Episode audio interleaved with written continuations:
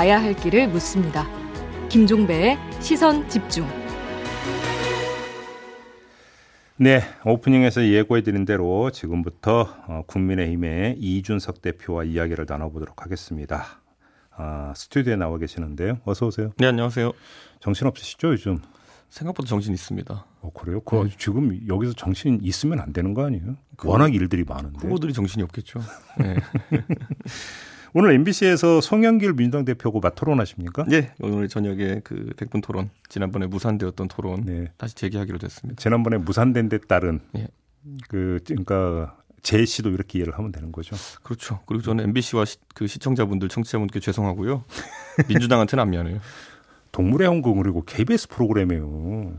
그 그냥 그 대체 편성류 프로그램의 그 대표적인 케이스로 제가 그냥 언급한 건데 네. 어쩌다 보니까 방송국도 못 맞추고 제가 KBS 그러니까, 걸 언급했습니다. 왜 동물을 비하해요? 왜 동물을? 동물 비하가 아니라 그냥 동물을 언급하면 딱 그 다큐멘터리 류의 그냥 상징적인 거라서 그렇게 한 거죠. MBC는 세렝게티지 세렝게티. 그런 것도 있나요? MBC 애정을 좀 가져주세요. MBC. 예, 알겠습니다. 아무튼 자, 뭐 저도 한번 좀 오늘 토론을 지켜보도록 하고 근데 지금 후보자 토론도 있잖아요, 사실은. 그러니까요. 날짜가 공교롭게 그렇게 됐습니다. 어, 근데 저희 지금 이제 투보자 토론이라는 거는 저희가 11월 5일 날 후보 선출 때까지 16번 잡혀 있거든요. 어휴. 네, 그럼 뭐 음. 이틀에 한 번씩 토론이 있을 겁니다. 후보자 토론은. 네. 그러면 대표 토론을 봐야 될까요? 후보자 토론을 봐야 될까요? 하나만 권해 주신다면. 요즘 유튜브 세상입니다. 그 정치 고관여층은 아마 둘 다 보실 겁니다. 네. 토론 얘기를 좀 한번 더 여쭤보도록 하고 어제 1차 경은 컷오프가 있었잖아요. 예, 예. 모든 언론이 윤석열, 홍준표 두 후보가 박빙승부였다고 보도하던데 맞습니까? 그 언론들이 알 수가 없습니다. 예, 실제로 저희가 한 4명 정도만 알고 모르는 걸로. 그리고 저도 그 아는 4명에 포함 안 됩니다. 아, 대표한테도 보고가 안 돼요? 보고하지 말라 그랬어요, 일부러. 아, 안 들어 찌레스는 엄청나게 돌았다고 그러던데. 왜냐하면 유출이 되면은 네. 또 이제 특정 캠프나 이런 데서 또 뭐 이준석이 유출시켰다 이럴까봐 아예 보고 자체도 안 받는 걸로. 아 진짜로 안 받았어요 그래서? 네, 진짜 안 받았어요. 어, 네. 그러면 박빙이었는지 아닌지 딱 네 사람밖에 모르는 거예요? 넷 아니면 다섯 정도. 예. 어, 넷 아니면 다섯. 예. 뭐 선관위원장 이런 분들. 예, 예. 어, 그래요. 근데 지금 아무튼 뭐 여론조사 결과를 놓고 보면 홍준표 후보하고 윤석열 후보가 상당히 이제 그 이강 체제가 됐다라고 하는 게 일반적인 분석인 것 같은데 당 지도부도 그렇게 지금 판을 정, 그러니까 읽고 있습니까? 결과 모른다니까요. 아니 여론조사 네. 가지고 네. 여론조, 컷오프 결과가 아니라 여론조사는 뭐 그렇게 볼 수 있는 측면이 있고 음. 근데 그게 오히려 1강 뭐 2중 이렇게 표현되던 것과는 음. 좀 다르게 이제 2강 체제로 가는 것 같아 가지고 음. 이것도 한 2주 사이에 있었던 변화입니다. 그러니까. 그래서 앞으로 이제 뭐 한 달 반이 넘게 남은 그 예. 경선에서 충분히 예. 다른 변화가 있을 수 있다 이렇게 봅니다. 근데 당 입장에서 그 일강 체제가 일강 체제하고 양강 체제를 비교한다면 당 입장에서는 어떻게 말씀 주시겠어요? 당 지지율이라든지 이런 데 영향을 미치는 요인을 갖고 이야기를 한다면 저는 근데 이강 체제가 된다고 하면은 네. 이제 사실 저희가 선거인단을 9월 31일까지 모집합니다. 9월 30일까지. 네. 그렇기 때문에 거기에 대한 경쟁적 모집 같은 것이 이루어지는 모양새가 좀 보여야 되거든요. 그렇죠. 그렇죠. 그런데 아직까지 후보로 인한 경쟁적 모집 같은 경우에는 크게 눈에 띄는 경우는 없습니다. 민주당 같은 오. 경우에는 경선 선거인단 모으기 위해 가지고 조직이 움직이는 게 보였거든요. 오. 그래서 이번에 저희 당내에서는 약간 그런 경쟁은 덜하다. 그러면 그게 지금 여론조사로 잡히고 있는 지지세라고 하는 게 충성도가 높은 지지세가 아닐 수도 있다는 얘기잖아요. 그 얘기. 하지만 또 뒤집어 말하면 음. 지난 음. 전당대회 때도 보면은 예. 민심이 당심을 이끌었던 전례가 있기 때문에 예. 저는 뭐 충분히 또 어, 격변이 일어날 수 있다 이렇게 봅니다. 예, 아이가 지금까지는 그렇다는 얘기가 되는 거잖아요. 당원 가입이 이렇게 막 누가 주도해가지고 예를 들어 캠프에서 뭘 예. 뿌리고 예. 해가지고 모집시키고 이런 모양새는 아직 안 나오고 있습니다. 그러면 그 얘기는 여론조사에 지금 허수가 있을 수도 있다는 얘기죠. 그런데 그건 양쪽 후보다 마찬가지입니다. 그러니까. 이 선거인단 모집에 대해 가지고 예. 매우 강하게 움직이지 않고 있는 게 그런데 물론 이거는 음. 민주당 그냥 인바운드로 전화해가지고 자기 선거인단 등록하면 되는 시스템이지만은 저희는 약간 허들이 높습니다. 당원 가입을 하고 당비를 음. 한달 내는 방식입니다. 아. 그래서 선거인단 한번 하고 빠지는 거랑 예. 당원을 가입하기 위한 결심의 강도는 좀 다르기 때문에 뭐 음. 뭐 그런 측면이 있는 것 같습니다. 물론 그런 어떤 그 차이는 있기는 하더라도 음. 어떤 후보에 대해서 정말로 내가 지지를 한다면 그 어떤 그 관문은 당연히 넘으려고 할 텐데 네. 좀 그런 현상은 좀 특이한 현상이긴 하네요. 네. 우리 대표께서 어제 이대로 가면 그러니까 내일 선거하면 진다라고 말씀하셨는데 이게 한 번 나왔던 이야기가 아니라 그 전에도 한 번 하셨던 걸로 제가 기억을 하는데 네. 어떤 지금 판을 어떻게 읽고 있게 그렇게 말씀하시나요? 제가 되게 긍정적으로 살려고 노력하는 사람인데요. 예, 이 선거 결과는 최대한 보수적으로 봐야 됩니다. 음, 음, 음. 어, 작년만 해도 저희 총선 다 이긴다고 빵빠레 올리던 사람들 네. 다 떨어졌잖아요. 그렇죠. 근데 그게 구조적으로 네. 저희가 지지층이 예전에 경험해보지 못했던 음. 60대, 70대 이상과 그리고 20대, 30대로 이제 지지층이 분화됐거든요. 음. 근데 지난 서울시장, 부산시장 보궐선거 기준으로 보면은 20대, 30대의 투표율이 70대의 절반 정도에밖에 미치지 못합니다. 그렇죠. 예, 40대, 50대는 그 중간에 있고요. 음, 음. 그러다 보니까 이 여론조사라는 거는 인구 비례로 통계로 따라 가지고 주민등록대로 그냥 이렇게 통계를 가져가지 않습니까? 그래서 20대, 30대의 실제 투표율이 높지 않으면은 음. 지금의 지지율은 어, 실제 투표자 수 기준으로 했을 때는 약간 과대표된 가능성이 있다. 그리고 역대 20대 투표율은 상대적으로 낮았죠, 그리고. 그래서 저는 이제 20대, 30대가 우리 주 지지층이 됐다고 한다면은 네. 이들을 투표장으로 끌어내기 위한 적극적인 행동들이 필요하다. 그들이 좋아하는 아젠다를 음. 어, 토론에서 다루고 이런 것이 중요하다고 생각하는데 글쎄요, 생각보다 우리 후보들이 그런 쪽으로는 아무래도 후보들이 60대 이상인 분들이다 보니까 네. 아직까지는 움직임이 좀 약한 것 같습니다. 근데 홍준표 후보는 지금 20대한테 그 상당히 좀 호응을 얻고 있다라는 여론조사 결과 나오고 있지 않습니까? 근데 뭐 딱히 또 20대를 위한 정책이 아직 나온 건 아니고 아. 그 홍준표 후보 같은 경우에는 예. 약간 이제 그 뭐 젠더 이슈나 이런 것들 좀 음. 이제 살펴보고 있는 것 같긴 한데 아직까지 매우 적극적이지는 않습니다. 어제 그래서 아내, 부인 뭐 이 그 용어를 가지고 상당히 힘들어하시긴 하더라고요. 그런 건 뭐 그냥 가십성 이슈고요. 좀 더 본질적인 어떤 이런 이슈들 건드려야 되는데. 예. 그러면 우리 이준석 대표께서 지금 보시기에 내년 대선 결과를 가르는 핵심적인 요인 가운데 하나가 20, 30대의 투표율. 저는 거꾸로 이런 생각도 합니다. 그러면 음. 저희가 음. 이 이대남 돌풍이니 뭐 20대 돌풍이 이런 얘기를 할때 음. 서울시장 선거 때 72.5%라는 그런 출구조사 결과를 바탕으로 하는 거 아니겠습니까? 그렇죠. 근데 그 선거에서 20대의 투표율이 이례적으로 낮았어요. 음. 30대 40, 30% 40% 맞아요. 초반이었거든요. 네. 그러면은 둘 중에 하나입니다. 예. 애초에 투표율이 낮은데 저희가 그 중에서 많이 나왔거나 음. 아니면은 민주당을 지지하는 성향의 분들이 안 나가가지고 우리 투표율이 굉장히 우리 음. 투표율이 높았던 것처럼 비춰지는 것일 수도 있습니다. 가설은 그렇게 성립될 수 있죠. 그, 그 가설 중에 어떤 것이 옳냐 저희는 꾸준히 검증하고 있는 것이고 네. 제가 요즘 그래가지고 이게 뭐 저희가 사람 이름 넣어서 조사 못 돌리지만은 음. 그 당 세를 이제 조사하면서 그런 아주 설계 문항을 넣어가지고 이게 과연 진짜 역선택의 요소가 있는 것인지 음. 아니면 아까 말했던 것처럼 그 샘플링의 요소가 있는 것인지 실제 우리 2030 지지율이 많이 높아지고 있는 것인지 음. 이런 것들을 저는 당대표로서 열심히 공부하고 있거든요. 음. 후보들도 하고 있을까요? 그래요. 네.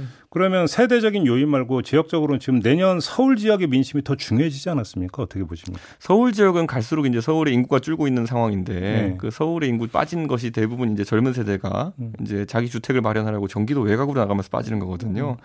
그 서울의 단순 이제 표심 구도는 2012년이 열 때보다 저희에게 좀 유리해지고 있는 음. 그런 상황이긴 합니다. 그런데 그, 음. 경기도는 확실히 저희가 봤을 때는 조금씩 우리가 과거보다는 표가 안 나오는 상황이다. 국회의원 선거에서도 그게 드러났고요. 인천도 그렇습니까? 예, 좀 그런 측면이 있습니다. 근데 제가 서울을 여쭤봤던 이유가 뭐냐면 지금 이낙연 의원이 지금 이제 의원직을 사퇴가 됐기 때문에 네. 처리가 됐기 때문에 내년 어차피 대선 때 같이 이제 보궐선거 치러져야 되잖아요. 그 종로에서. 그래서 이제 종로에 이제 누가 공천받아서 나가느냐에 따라서 사실은 또 서울 민심하고도 바로 연동이 되는 그렇죠. 부분이 있기 네. 때문에 그래서 이제 지금 이제 슬슬 이준석 출마론이 나오던데 본인 얘기 좀 답변을 듣고 싶어요. 혹시 검토하고 있는 게 있습니까? 제가 상계동에다 그렇게 투자를 했는데 예. 제가 종로에 가겠습니까? 일절 그럴 가능성 없는 겁니까? 아니 종로에 나가고 싶어하는 사람 많아요. 예. 아 그래요? 예. 근데 이제 이럴 때마다 나오는 이야기가 선당 후사 아닙니까? 상계동에 아무리 투자를 하셨어도 내일 내년 정 그러니까 종로 보궐선거가 갖는 전략적 가치가 크다면 나갈 수도 있는 거 아닙니까? 이제 희한한 사람들 나온다고 할 겁니다. 이제 보십시오. 이제 제가 약간 예고해드리는데, 네. 예, 아니 나오는 분들이 다 희한하다는 얘기는 아니고요. 음. 좀 제가 어, 몇 가지 이야기를 들었을 때. 음. 좀 개인적인 욕심이 있는 분들이 있기 때문에 벌써 움직이고 있습니다. 예, 그분들이 뭐 욕심을 부정적으로 평가하는 것이 아니라 음. 그분들도 굉장히 훌륭한 분이고 상징적 의미가 있는 분들이라 가지고 음. 저는 제가 안 나가도 충분히 그 러닝메이트적 성격의 그 음. 그 종로 후보는 음. 많다 이렇게 봅니다. 아무튼 그럼 우리 이준석 대표는 전혀 생각이 없고 나갈 일 없다 이렇게 단정적으로 말씀해 줄 수 있는 겁니까? 네, 저는 선거 준비하느라 바쁩니다. 그래요. 그 재선거 말고요. 그러니까 그 대선. 아, 예, 예, 예, 알겠습니다. 지금 이른바 고발 사주 의혹 사건 관련해서 윤석열 캠프하고 홍준표 캠프가 좀 그 충돌하는 양상을 보였는데 당 네. 대표로서 이 그 충돌 양상은 어떻게 지켜보셨습니까? 아니 그 선거하다 보면 좀 서로 의혹 제기하고 할 수 있거든요. 음. 그런데 어제 이 건에 대해 가지고는 음. 예를 들어 어. 모 캠프 측 모 인사가 조성은 씨와 박지원 원장이 만나는 자리 배석했다. 음, 음. 뭐 이런 음. 어 사설 정보지 내용이 많이 돌지 않았습니까? 네.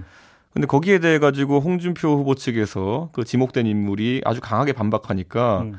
윤석열 후보 캠프에서는 우리가 딱히 홍 캠프라고 한 건 아니다. 아니 뭐 실명을 얘기하지는 않지 않았지 않느냐 이런 식으로 했죠. 여기 그 이건 좀 웃기거든요. 제가 봤을 때는 소위 그 주어 없음 목적어 없음 뭐 이런 거 이제 하자는 건데. 그렇죠. 예, 저는 이런 거 하지 않았으면 좋겠습니다. 양쪽 캠프가 예. 아까 말했듯이 스스로 이강의 어쨌든 왕, 왕관을 이제 쓰려 그러면은 음. 이강 체제라는 말이 듣게 되려면 이강이 그 정책 경쟁을 한 이강이 돼야 되는 것이지. 예. 뭐 아니면 말고 이런 거 서로 하지 않았으면 좋겠다. 음. 네, 그런 생각을 합니다. 확실한 근거가 없고 뭐 실명을 밝힐 수준 안 되면 아예 얘기를 하지 말았어야 된다 이런 말씀이시죠. 제가 만약 유도 심판 놀이를 지금 한다면 둘 다 경고 한 장씩 그냥. 아, 둘 다? 예. 어, 왜 근데 둘 다요? 지금 재기한 쪽은 먼저 재기한 쪽이 따로 있는데. 그냥 공평한 척 하려고.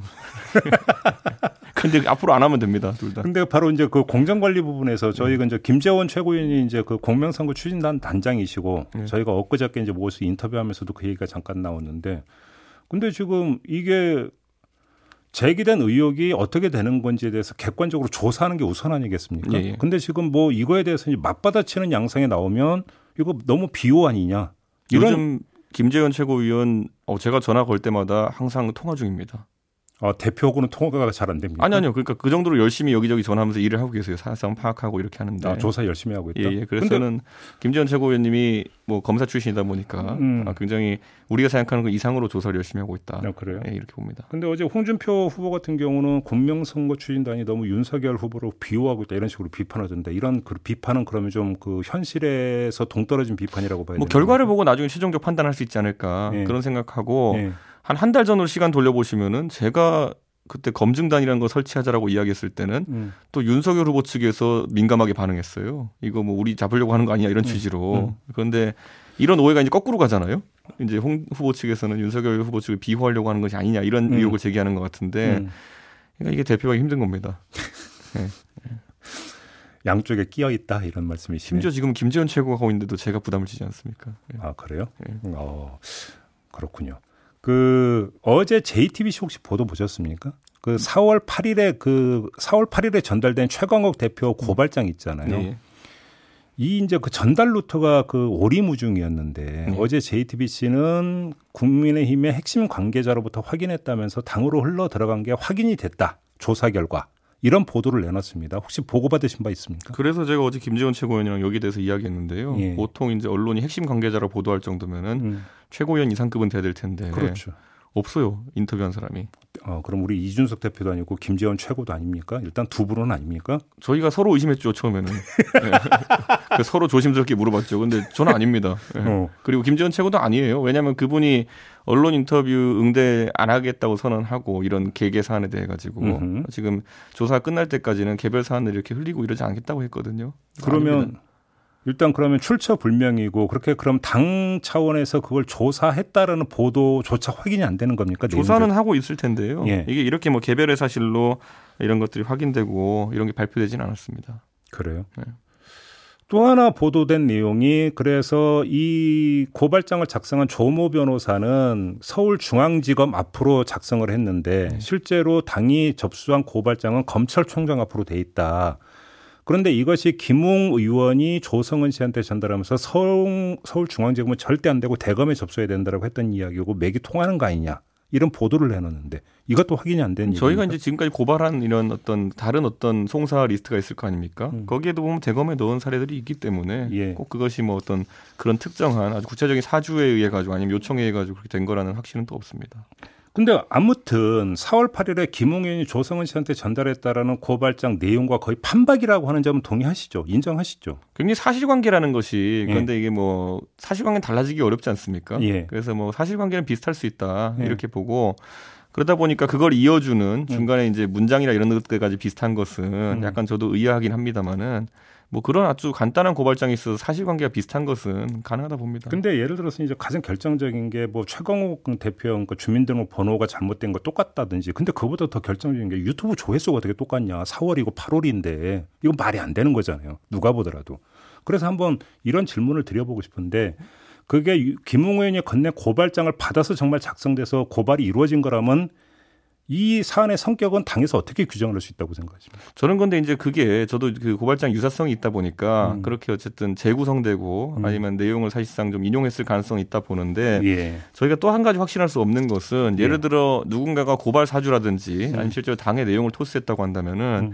김웅 의원이 유일한 경로겠느냐는 다시 한번 생각해 볼 필요가 있습니다. 다른 게 그러니까 언론도 그 의혹을 제기하잖아요. 김웅 의원 말고 다른 루트로 당에 전달됐을 가능성은 배제 않지 않, 저도 배제할 수 있는 어떤 증거도 없기 때문에 배제 안 하고 지금 이야기하고 있는 것이거든요. 예. 그래서 사실 이 조사나 아니면 또 공수처에서 수사라든지 음. 이런 것이 많은 사람들이 예측하는 그 손준성 검사, 김웅 의원 뭐 이런 경로로만 단정지어서 저희가 볼 수 없기 때문에 조사가 좀 이제 길어지고 있다 고 보시면 될 것 같습니다. 그런데 만약에 다른 루트로 또 당에 전달됐다면 그게 더 심각한 문제 아닌가요? 그런데 그게 이렇게 됩니다. 지금 예를 들어 손준성 김웅 루트가 문제되고 있는 것은 예.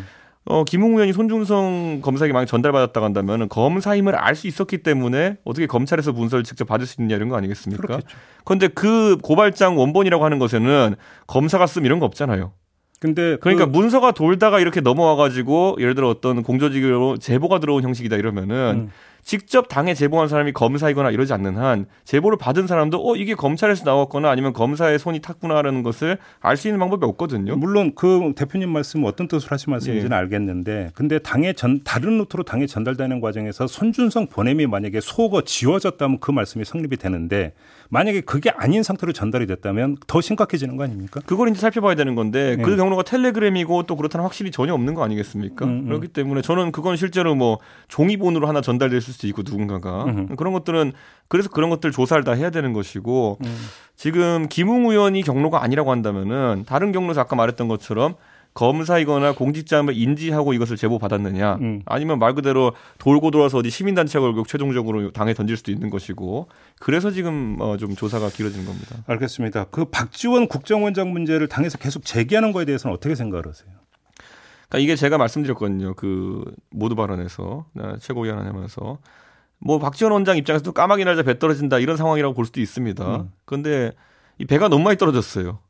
그래서 이쯤 되면은 까마귀도 해명을 좀 해야 될 필요가 있다라는 음, 게 우선 가장 그 만났다고 하는 8월 11일 전후로 해가지고 이 텔레그램 대화가 아, 캡처된 흔적이 있다고 한다면은 음. 저는 그거는 박 원장이 전달받았고 어떤 조언했고 문제가 아니라 제보자는 어느 정도의 그런 의도가 있었을 수 있지 않느냐 이런 음. 중차대를 앞두고 본인이 정치 멘토 또는 원로로 어, 생각하는 사람에게 음. 뭐 문의하는 의도가 있었지 않겠느냐 그 정도는 자연스러운 그냥 그 추측이거든요. 그런데 그럼 그건 사주는 아니잖아요. 그러면. 아 그래서 제가 말한 게 그런 것들을 박 원장 입장에서 지금은 전혀 부인하잖아요. 그런 대화가 없었고 음. 어, 동석자도 없었고 부인하는 상황 속에서 이건 한번 살펴볼 필요가 있다 정도이고 그리고 이 결국 대한민국의 그 정보기관 수장 아니겠습니까? 정보기관 수장이 사실 어, 의심살 만한 상황이 되면은 대선 관리나 아니면 이런 데 있어 가지고 야당 입장에선 민감하게 반응할 수밖에 없다는 거를 박 원장도 알 겁니다. 알겠습니다. 예. 마지막으로 우리 대표님 개인 그 질문을 드리고 마무리할 텐데요. 예. 강준만 교수가 예. 인물과 사상에 우리 대표님 평하신 거 혹시 보셨습니까? 싸가지 없다 뭐 이런 거요?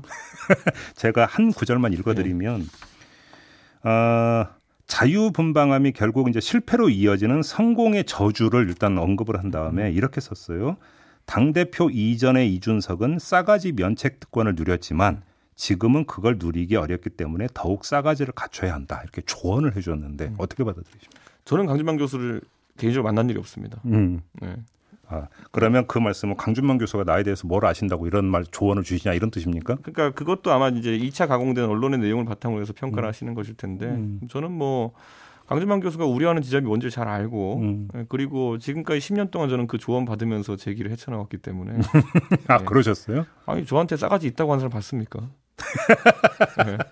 원래 사람이 듣고 싶은 얘기 하는 사람은 음. 싸가지 있는 거고 듣기 싫어하는 얘기 들으면 싸가지 없다 그러는 거고 다 그런 거고. 알겠습니다. 그 정도는 버티면 살아왔지 않습니까? 음, 오늘 뭐 TV 토론 잘하시기 바라고요. 예, 예. 네 마무리하겠습니다. 고맙습니다. 네, 감사합니다. 이준석 대표와 함께했습니다.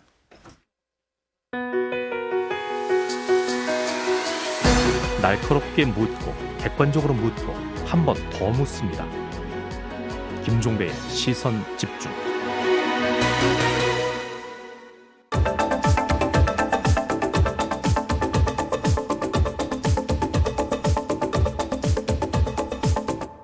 네, 비컨 뉴스 진행하겠습니다. 헬마우스 임경빈 작가 나오셨습니다. 어서 오세요. 안녕하세요. 어떤 이야기인가요?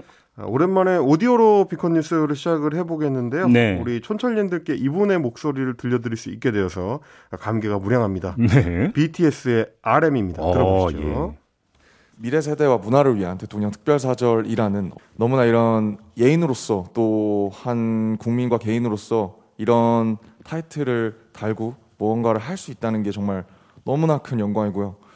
어, 한번 또 다녀와 봤기 때문에 가서 또 저희가 또 젊은 세대의 열정과 패기로 한번 어, 저희가 늘 하던 것처럼 멋지게 한번 어, 또 한번 해내고 돌아오도록 하겠습니다.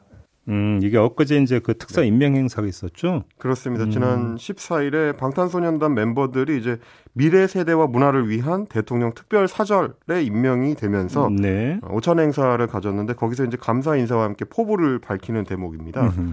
근데 이제 여기서 이제 문 대통령이 직접 대통령 특사 임명장을 수여를 했고요. 어, 빨간색 외교관 여권과 만년필을 증정을 오, 해가지고 예. 예. 굉장히 좀 사진들이 화제가 됐었습니다. 음. 이게 이제 외교관 여권이 생기면 해외에서 사법상 면책 특권이 생기고요. 예. 공항 출입국 심사 시에 이제 소지품 검사도 제외가 되고 오. 어, 일부 국가에서는 비자도 면제가 되는 이런 네. 특전들이 예. 있습니다. 예. 그래서 다음 주 뉴욕에서 이제 지속 가능한 발전을 주제로 어, 유엔 총회가 열리는데 음흠. 문 대통령과 함께 참석을 해가지고 BTS가 연설도 하고 영상 퍼포먼스도 펼친다고 근데 합니다. 비컨 뉴스에서 이걸 픽한 이유가 이제 간, 간만에 이제 훈훈한 이야기 전해주시기 위함입니까? 그건 아닙니다. 그러면, 조선일보에서 어제 그 온라인에 굉장히 좀 화제가 된 기사를 냈는데요. 예. 제목이 이렇습니다. 어, 거리두기 4단계 와중에 문 대통령 부부, BTS 멤버 등 어, 10여 명과 오찬이라고 제목을 달았습니다. 아, 방역수칙 위반이라는 겁니까? 그렇습니다. 긍정적인 음. 내용은 아닙니다. 내용을 직접 보시면 음. 청와대 관계자는 방역수칙을 철저히 지켰다고 했지만 4단계 거리두기가 계속되고 있는 가운데 공무 차원이더라도 10여 명이 모여 식사를 할 필요가 있었느냐는 지적이 나왔다. 라고 썼습니다. 근데 공무 차원이면은 될 수도 있는 거 아닌가요? 바로 그렇습니다. 네. 이게 이제 키워드는 이제 방역 수칙하고 공무 차원인데 음. 어, 방역 수칙 철저히 지켰다. 그러면 문제 없을 것 같고 음, 음. 공무 목적이었다면 역시 마찬가지로 문제가 없습니다. 네. 이게 지적이 나왔다고 기사에 쓰긴 했는데 음. 구체적으로 어디서 누가 그런 지적을 했는지는 명시를 하지 않고 있어가지고 네. 혹시 기자 본인이 아닌가라는 생각이 들긴 하는데. 자, 지난 1월에 정부가 발표한 그 사적 모임 금지 관련된 실시 방안을 보면 네. 공모 및 기업의 필수 경영 활동은 어, 적용 제외 대상으로 이제 명시가 돼 있습니다. 네. 어, 이런 부분을 봤을 때는 네이버 댓글창에 낚이신 분들이 올린 이 악플은 큰 효용이 없는 것 같습니다. 근데 이전에도 한번 이런 논란 그다음에 기사가 나온 적이 있었는데 이게 반복되고 있는데 좀 정리 좀 해야 되는 거 아니에요? 어, 그러니까 말입니다. 이게 보도된 사진들을 보면 음. 일단은 각자 충분한 자리를 두고 거리를 두고 네. 칸막이도 하고 식사도 하고 이제 각자 자리에서 따로따로 식기를 준비해 가지고 이제 마련을 해 가지고 치렀는데 네. 이전에 같으면 사실 9월 3일에 청와대에서 마찬가지로 대통령 중심으로 국회의장단, 상임위원장단 해가지고 어 18개 아, 상임위원장이 아, 맞아요, 맞아요. 참석을 해서 네. 행사를 치렀습니다. 그때는 사실은 훨씬 규모가 컸는데도 이런 그 형태의 기사가 안 나왔었거든요. 음. 그러니까 혹시 BTS가 연예인이라 가지고 만만해서 이런 식의 기사가 나온 에이, 거 아닌가? 만만하도 무슨 소리야? 아미가 얼마나 위력을 발휘하는. 그러니까 말입니다. 음. 어제도 이제 외교사절 역할을 좀 짐작할 수 있는 게 청와대 트윗이 하나 올라왔는데 그거에 대해서 리트윗 숫자만 2만 8천 회가 됐습니다. 네. 좋아요가 6만 5천 개가 찍혔으니까 예. 그야말로 국제적인 음. 호응은 어, BTS 때문에 가능한 게 아닌가 하는 생각이 들면서 예. 요즘 이런 식의 억가 기사는 좀 조심할 필요가 있다. 억가가 뭐요? 억지로 깐다. 아 예. 네. 알겠습니다. 마무리하겠습니다. 헬마우스 임경빈 작가였습니다. 고맙습니다. 감사합니다. 네, 시선 집중 2부 마무리하고 8시 3부로 이어가겠습니다. 잠시만요.